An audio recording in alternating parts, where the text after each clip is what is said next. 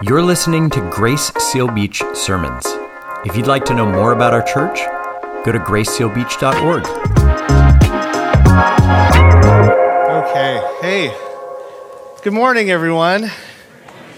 It's great to be here with you guys and just to be able to open up the Word of God with you. It's, it's always an honor and a joy for, for me to be able to, to preach. Um, I am biased. I love 11 o'clock service uh, because our high school friends, our middle school friends are here. So um, it's great to see you guys. You know, I've been up since like 6 today, and so I'm, I'm here. But. All right, well, I just wanted to uh, begin our, our time together this morning with, with an illustration. And so I wanted to talk about the Sistine Chapel. Has anyone in here been to the Sistine Chapel? Oh, there's a lot more in here. Wow, congratulations. I hope to, to see it someday in person. But the Sistine Chapel is known for some of its, its beautiful artwork and murals, right? And out of the many different works of art that are on display in the Sistine Chapel, one in particular sticks out to me for the purposes of our time together in the Word this morning. And namely, it's Michelangelo's painting called The Creation of Adam right? Here it is over here. In this painting, there's an image of God on one side and then Adam on the grass. And, and I've conveniently uh, censored him today for, for today's illustration. And so if you're looking there and you're wondering, like, man, that's really a horrible fig work. Like that was, I added that and then that cloud too, um, just for the sake of today's illustration. Uh, so there's my contribution to, to modern art, um, or with modern art. But here in the heart of this image is, is something that I want to talk to all of us uh, together about this morning. You see, one of the most beautiful aspects of this painting is its portrayal of God's interaction in his relationship with Adam. In this painting, we see God coming out of this portal here, and that's my best words for it. Side note, I'm not an artist, so I don't know. Uh, but he's coming out of this portal, Eh, eh, with all majesty and just pay attention to God's reach in this image. Okay? Here we see God fully extended, reaching out to man, arm drawn out with great extremity. And then on the flip side, right, there's Adam sitting leisurely on the grass, and, and he's reaching out to God too. And, and typically, whenever I see this work of art, the first thing that I notice is Adam's posture. You see, unlike God with his arms uh, uh, fully extended, Adam's arms are not fully extended. They're actually relaxed, they're bent at the elbow, and, and some artists have even pointed out his visual restraint. One of the main things that sticks out to me is the juxtaposition or the comparison between God's connection with Adam and then Adam's connection with God. It's interesting, right? What I'm getting at this morning is this how much does this resonate with our relationship with God. Like on one side, when we really take a moment to think about the nature of God that is laid throughout all of Scripture, we see an almighty God, creator of all good things, constantly throughout human history, providing a means for his creation, his people to commune with him. And then on the flip side, how often have we as humanity, created by God like this image, have chosen to respond to God in this way? How often has God presented himself to us, whether that is through an answered prayer or through the reading of his word, and we re engage God with restraint or reluctance? And so I thought, in the spirit of contributions to art that no one asked for, I figured that in many ways I'm more tempted to do this. And so maybe, maybe I'm not like Adam where I'm reaching out to God, but maybe my finger is maybe pointed upwards like this right? Or even to add to that, maybe not only is my finger up, but my head is pointed this way. And so I hold it this way, take a picture. This is art. Maybe this will be on a, on a ceiling someday. Maybe we could do this in Surfside Chapel.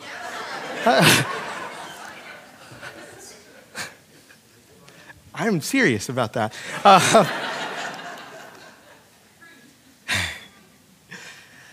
I figure in many ways, this is how we're tempted to react to God with reluctance. And so, this is essentially where we are picking up uh, in our study together here in Mark this morning. You see, this morning we are going to talk about hearing from the Word of God, and not just hearing it, but accepting it and adopting it and calling, and our calling to faithfully share this wor- Word to the world around us. If you remember last week, Pastor Bob introduced us to the situation that Jesus was facing at the time in Mark chapter 3. In two different instances, there were groups of people that, that Jesus should have been able to lean on for support, but they don't offer it to him. Because on one end, in Mark chapter 3, we talked about how Jesus' ministry began to pick up to the point where he was starting to draw lots of attention, right? Crowds were growing. And his family didn't respond with, Oh, you go, Jesus. That's my boy. That's my son. They don't say that. But in Mark 3:21, they say, He's out of his mind. On, uh, on, on, and in another instance, we read about how Jesus was unable to count on support for his ministry from the religious leaders in, uh, of his day, namely the scribes, because they didn't hear Jesus' teachings. They didn't see his miracles being performed. They didn't, as a result of seeing what Jesus was doing, raise their hands and saying, Praise God Almighty, he's doing it. On the contrary, in Mark 3 22, the scribes said, This guy's possessed. And so the question that we're left with in, in continuation from last week is why did they respond this way? Why do the people, after seeing all of these different things that Jesus has done, why do they respond in this manner? After all, if, if we were to witness people being delivered from demonic possession, or if we were to witness people being healed or cleansed from disease, wouldn't we respond to Jesus' message or ministry differently than his family or the scribes? Maybe. Well, that's where, where our passage picks up and continues. Mark chapter 4 begins with Jesus attracting so big a crowd that he has to preach from a boat. He's pushed from the shore onto the boat, and he's sharing a parable, and he opens up with the words, Listen. Okay, and really quick aside, as I imagine this scene that Mark is describing here, I think of Jesus saying from a boat, listen, as he's pushed offshore, and then someone on the shore going like, what did he just say?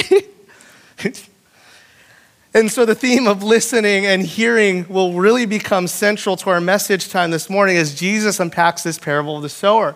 Jesus starts off by saying, Listen, and then proceeds to share this parable about a sower who is scattering seeds. And then he talks about four particular soils on which the seeds fell on and four different reactions that the seeds had with those soils.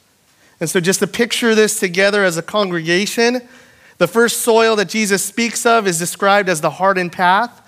Jesus says that the first seed that falls upon the path, uh, the, the path is too hard to receive the seed, and what ends up happening is that the seed gets eaten up by birds. Second soil Jesus talks about is rocky ground, and it's in these rocky places that the soil is too close to the surface, so that when the sun comes up, the plants get scorched. Thirdly, Jesus points out that another set of seeds fall amongst the soil where thorns exist. And as the seed starts to grow, it's choked out eventually by the thorns. And then lastly, we learn about this fourth soil, and this one works, right? It receives the seed, unlike the first soil, it, roots, it sets its roots deep. It's given ample amount of space to grow, so much so that it yields a bountiful amount of grain. And that's how the passage ends, or the parable ends. And so, after Jesus shares this parable to the great crowds that were surrounding him, he closes this parable by saying this He says, He who has ears, let him hear. He who has ears, let him hear. And this is significant because the beginning of the parable and now the end of the parable are now tied to this theme of listening and hearing. And what's somewhat, somewhat ironic about all of this is that as Jesus begins and ends this parable with a listen or, or hear what I'm saying, his disciples later on in verse 10, when Jesus was away from the crowds, are like, hey, Jesus, what are these parables about? And in verses 11 through 12, Jesus responds with this He says, To you has been given the secret of the kingdom of God. But for those outside, everything is in parables, so that they may indeed see, but not perceive.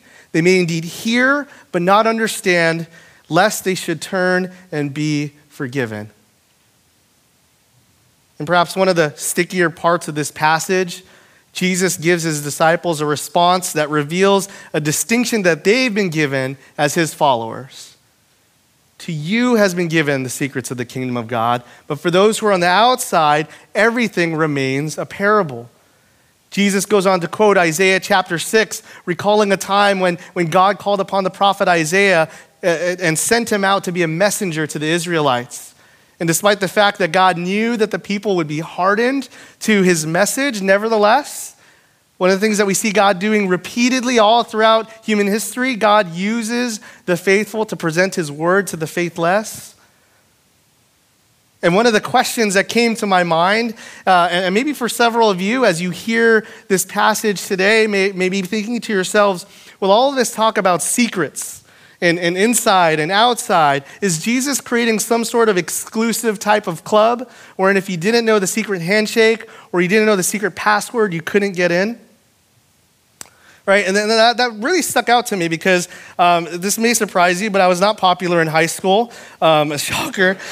but I got sympathy at 8 o'clock, but I got laughs at 11. But, anyways, I wasn't popular, so I constantly felt like I was on the outside. Like, there, I didn't know the secret password, I didn't know how to knock. I, I don't know still what's on the other side of that, that door. Um, so I, I felt like I was on the outside. But I, I want to assure you that that's not what's going on in this passage here this morning. And I'm going to clarify why. Because, for starters, the word secret that is used here, the word that is used for secret here in Mark, is more close to the word that we know as mystery, which helps build clarity in regards to what Jesus may be saying, because a mystery is something left to be discovered, something left to be found, while a secret at times tends to connote something that is purposely hidden behind a veil. But even more so, how do we know that Jesus wasn't creating some sort of secret society because we know that he wasn't doing this because, in context, it's apparent that Jesus isn't keeping a secret for those who are not his followers. Because for the past few weeks, we've been talking about how Jesus' ever growing ministry was bursting at the seams, so much so that he's delivering a parable from a boat to multitudes of people on the shore. And we know for a fact that at least a segment of the people that had witnessed Jesus' miracles, heard his teachings, and so on, well, they rejected Jesus. And so, in that sense, when Jesus says things like he does in verse 11, to you has been given the secret of the kingdom, but for those outside, everything is in parables, it's more like saying, because you have accepted the message, you have been given the secret of the kingdom. But because you have rejected the message, everything is in parables, or it remains in parables. So, in this sense, at least in this passage, those who are outside of Jesus' conversation are outside based on their own volition. If you have quick fingers, you can turn over to Isaiah chapter 6. Uh, I'm going to talk about it. Otherwise, just listen in. But in Isaiah chapter 6, God sends the prophet Isaiah to deliver a message to a people who would ultimately reject it. Why? Because their hearts were hardened. Because they didn't care for the message of God, because they were stubborn. In this sense, the message that Isaiah is commissioned to give wasn't the catalyst, it wasn't the cause for their hardness. How do we know that? Well, we read the whole passage. Looking at Isaiah chapter 6, starting in verse 11, as God tells Isaiah that the people that you are going to bring my message to are a people who are going to deafen their ears and blind their eyes, what does Isaiah say? He pleads with God in verse 11 How long, O Lord? How long are they going to continue to be deafened to your message? How long will they be stubborn to not hear what you have to say? And in verse 11, we hear God respond by saying that their stubbornness will only last until they have lost everything. Listen to what Isaiah 6:11 says. These people will remain hardened until cities lie waste without inhabitants and houses without people, and the land is a desolate waste, and the Lord removes people far away. And so so on and so forth. Friends, that's how stubborn the Israelites were in Isaiah, and that's how stubborn the people were here in, in Jesus' time, here in Mark. There was a 17th, uh, 17th century minister and author, Matthew Henry, who simply said it. Uh, he said, There are none so deaf, there are none so deaf as those that will not hear, none so blind as those that will not see. Friends, I have a question for you this morning. Serious question. Have you ever been too stubborn to hear a voice of reason? Have you ever been too stubborn to hear a voice of reason? I had to think way back a couple months ago, um, but I think I can remember at least one time in my life uh, when I was too stubborn to hear a voice of reason. My mom's here too, so she could attest to my lack of stubbornness in my life. Um, but about a couple months ago, uh, my sweet Annie and I, we decided we were going to save a bit of money, right? We were going to take on the task of installing a toilet on our own. Could do this, YouTube. Um, we decided that we were going to not only install one toilet, but we're going to do two toilets. And not only are we going to install two toilets, but we're going to do it in the afternoon after we pick up the kids from school, after work is done, because we're ambitious people. We just like to get stuff done. And so the first toilet goes in, and shocking, it's one of the smoothest home repairs we've ever done. It's great. We followed the instructions, no one got upset, no one was screaming at inanimate objects. It was, for all intents and purposes, it was smooth. And then we started with the second toilet. And for whatever reason, it was a different brand, so the instructions were different. And, and, it was a little bit more stubborn to put in, but after about an hour or so, we finally get it in, only for me to notice that the flushing handle looked a little off to me, right? And so, just really quick, I just want to settle a debate. What looks more normal to you? Thumbs up. By the way, by the way, please, please don't use the bathroom in the lobby for now until after the sermon. But um, what looks more normal to you is does this, if your handle rested like this, would this look normal to you? No. Okay, no. What about this, right? This looks, this looks normal, right? Well, tell you what, in the Rica Franca household, our handle looks like this, okay? And, and you have to pull it in order to flush it, which I thought was weird. Okay? And so, so, so we finished our, our second toilet install. The handle was pointed downwards. And, and I kept telling Annie, I was like, this isn't the way it's supposed to be. but she kept saying, it's fine. It's fine. There's no need to change it. There, we don't need to do that. You know what? The, the kids are hungry. We should probably fix some dinner at this point. Should probably get ready to go to sleep eventually. And so I was like, yeah, yeah, sure, okay. And then I started grabbing my tools, right? I grabbed more tools in my bag and I started to try to unscrew the handle, but I couldn't. It was just sealed in there, really good. And in hindsight now, I probably would admit it didn't look like it was supposed to be fixed, um, but I went at it anyways. And my sweet Annie kept on inserting her wisdom with every groan and complaint that was coming out of my, my heart, my diaphragm. Um, she would say things like, Babe, just leave it, just leave it. You're going to break it. Or, or she would even say, You're going to create more work for yourself eventually by doing this, by messing it up. And confidently, I kicked back, I listened, I was like, I, I think I got this. I'll tell you what, friends, it wasn't until I heard a loud crack. I decided to put my tools down. I closed everything up. I was like, this is good. This is good. So if you guys ever want to come over and uh, use our toilet just to, to enjoy what toilets do nowadays, um, you're welcome to come over and try our toilet. Uh, but I tell you what, friends, um, there are none so as deaf as those that will not hear, none so blind as those that will not see. I love how one author put it when she said that the parable of the soils that we're reading here today seems to reveal why Jesus' words are not having an impact on people. It's not because the words are deliberately confusing, but because they are falling on deaf ears. And so, going back to our passage today, as the disciples in Mark 4, verses 10 through 11, they're digging deeper to understand Jesus' parables. Jesus willingly goes on to interpret the parable by saying this that in the parable of the sower, Jesus says the seed represents the word. This is the word of God that has been given to you. And then there's the soil, which represents an individual's response to the word, the seed. And so, in any case, what we know about the word that was sown amongst the different soils in Jesus' parables is that this first type of soil that Jesus speaks of, like we said earlier, represents the hardened heart. In Mark chapter 4, it says that the farmer sows the word of God, and he points out that some are like this seed that falls along the path where the word is sown. And as soon as that, that word sits there, as soon as it's heard, Satan comes and takes away the word that was sown in them because the word never really gets beyond the surface. The second seed, as the story goes, falls upon rocky soil. Jesus said there are others like this, a seed that is sown in rocky places. They'll hear the word and at once they receive it with joy. But since they have no root, since they have no foundation, they only last a short amount of time.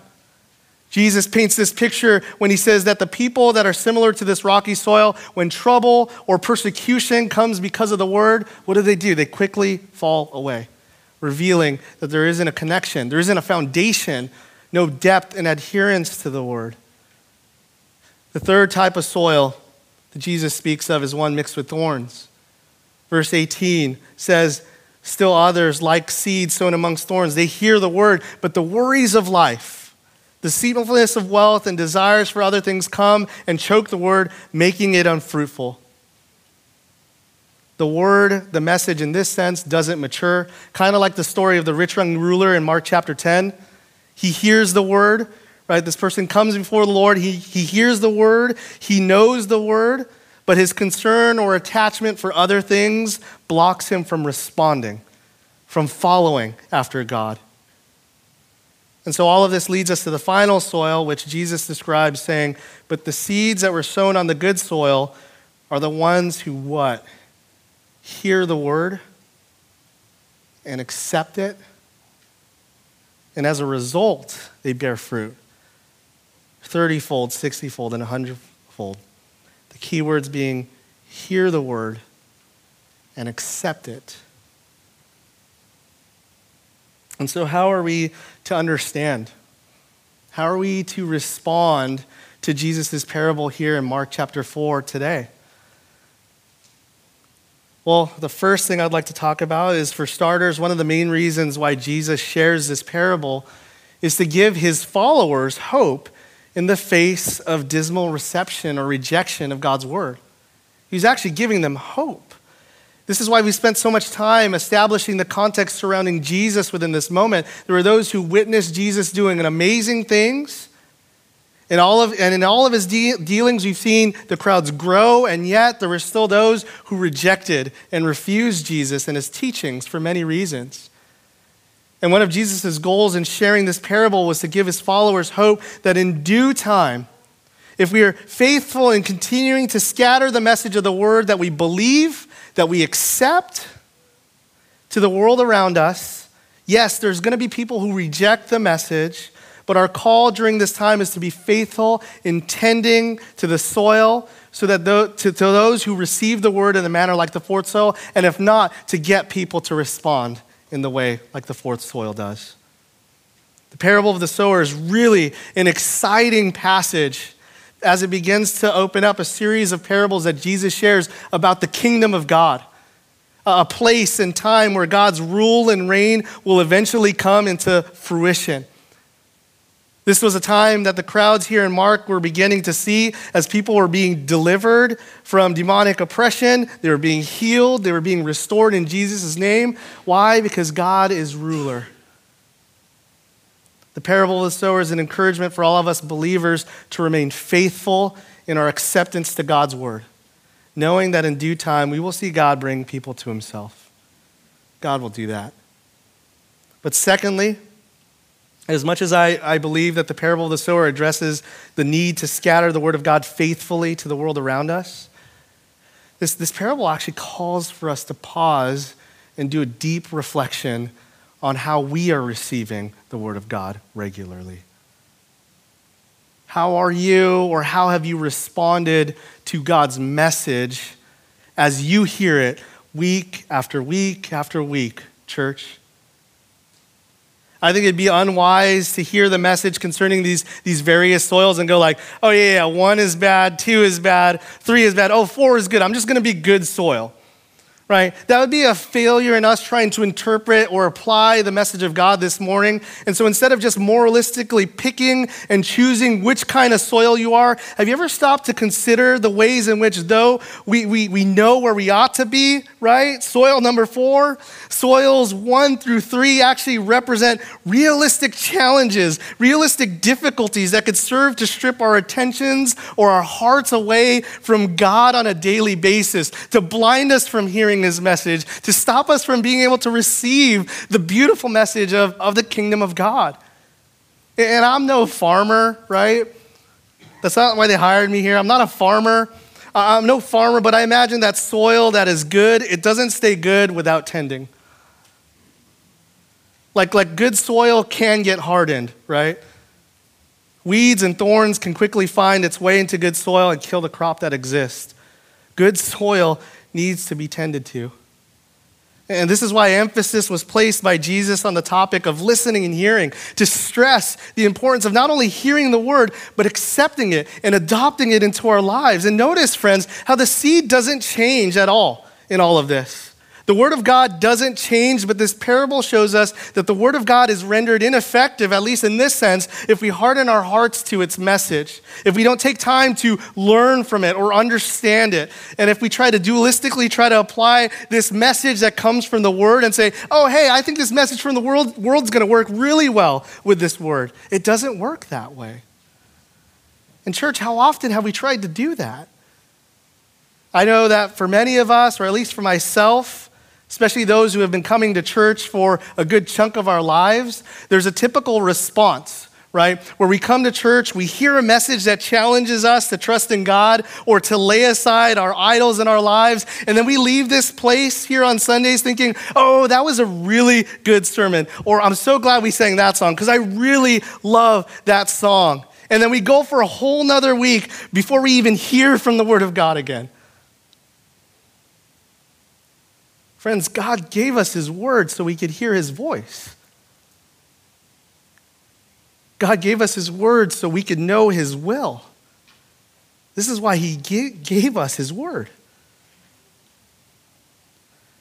Hebrews 3:15 says, "Today, if you hear His voice, do not harden your hearts." And so, Christians here this morning, never forget that we are in a relationship. We are in a relationship with a living and real God. A God who desires to commune with us, to have us ever learn and ever respond to his word. We are in a relationship with God. He's real. Something that I like to tell the students all the time it's, it's like any other relationship that you have in this life. If you want it to grow, you got to spend time. You got to learn. God desires to commune with us. And so, finally, if you find yourself hearing this message from Mark and you hear it from a mindset or feeling of being on the outside looking in, this message that you're hearing this morning and, and that we're even sharing to you right now is the same message that every single Christian needs to hear on a regular basis. It's a message that humbles us and causes us to fall down and to submit. It's a message that teaches us that there indeed is sin that exists in this world, and it's part of our nature as human beings to be drawn, to be allured, to be desirous of pursuits that aren't in line with God. Many times the Bible teaches us, and we've found, that the pursuit of sin leaves us feeling empty, sapping the life from us, like we see displayed in these first three soils. Sin often leaves us callous towards God's voice rebellious to his will, reluctant to follow. And somehow it's only in Jesus Christ where we have true freedom. Because even as he's called us to daily submit our lives to him, we have freedom in the hope and knowledge that Jesus Christ has already paid for the penalty of our sins, past, present, and future. And so, friends, as you hear this message, as you feel on the outside looking in? Have you ever thought to inquire deeper? To pose your questions, to pose your rebuttals, to engage in further discussion with someone about this message or this faith that we profess to believe in? One last quote I want to share with you guys before we close today is this The only way parables can be understood at the deepest level is for one to dare to become involved in their world to be willing to risk seeing God with new eyes, and to allow that vision to transform one's being. Friends, this is the truth that God extends to each and every single one of us in this room today. And the question really does become are you willing to respond? Are you willing to dig deeper? Are you willing to inquire and allow God to teach us through His Word? Do we have ears to hear? Let's pray. Sovereign God, I pray that you help us to hear your word and to respond. Lord, meet us in our inquiries like you did with the disciples and help us in our unbelief as you have in the past. Lord, help the word to be firmly planted in our lives, so much so that we find no satisfaction apart from you, no contentment apart from the goodness within your creation, and no rest until that rest is in you. Lord, help us to be faithful and bold to proclaim these truths, even as it's rejected, even as it's despised, and even as it hurts us deep within our souls. Thank you, God, for your goodness to us. We trust all of this to you. Amen.